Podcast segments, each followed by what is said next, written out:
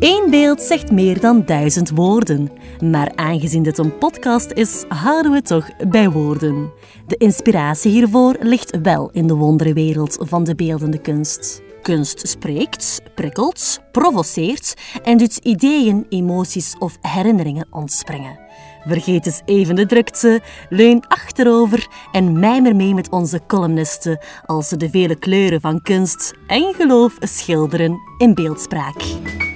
Met vandaag een column van Wouter van Hoof.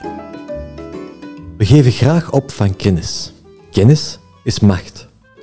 Kennis stelt ons in staat om controle uit te oefenen op onze omgeving. Dat kunnen we sociaal bedoelen, maar ook mechanisch. Het is onze wetenschappelijke kennis die de technologische vooruitgang schraagt. Met groeiende kennis kunnen we ons gedrag aanpassen om gezonder te leven. Met afdoende kennis kunnen we ethische keuzes maken over welke producten zo duurzaam en fair mogelijk zijn. Wel beschouwd verdient gedegen kennis niets dan enthousiaste lofzang. Jammer genoeg is kennis niet zo makkelijk en eenduidig als we graag willen. Ik vind dat de weergave van dat besef maar zelden zo fraai is gedaan als in het werk Melancholia, een kopergravure van Albrecht Dürer. De print toont ons een allegorische voorstelling van de melancholie, verpersoonlijkt als een figuur die eruit ziet als de klassieke idee van een engel of een muze. Uit heel haar houding spreekt een zekere futloosheid, een verslagenheid. Ze lijkt misschien ergens op te wachten, ook al is dat wachten dan wellicht een wachten op Godot. Nochtans lijkt zij omringd door mogelijkheden. Verschillende gereedschappen voor creatieve ambachten liggen willekeurig verspreid over de grond. Een passer heeft ze in de hand. Een boek, misschien wel de meest klassieke weergave van de toegang tot kennis, ligt op haar schoot. Met een weegschaal en een zandloper zijn ook enkele meetinstrumenten aanwezig. Achter haar op de muur staat een soort van klein uitgevallen sudoku. Het is een wiskundig spielerijtje dat we een magisch vierkant noemen, omdat de som van alle rijen, kolommen en diagonalen dezelfde uitkomst geeft. Als kers op de taart is het jaartal 1514, waarin deze gravure werd gemaakt, in het vierkant verwerkt.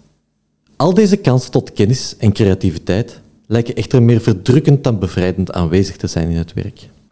De hele compositie weegt zwaar op de figuur van de melancholie, gevangen in een web van mogelijkheden.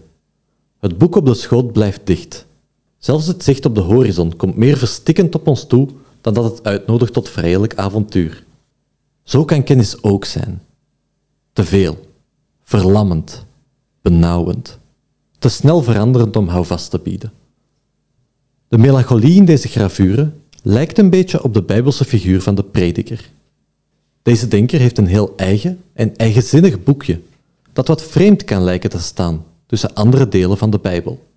Hij weet het allemaal zo goed niet.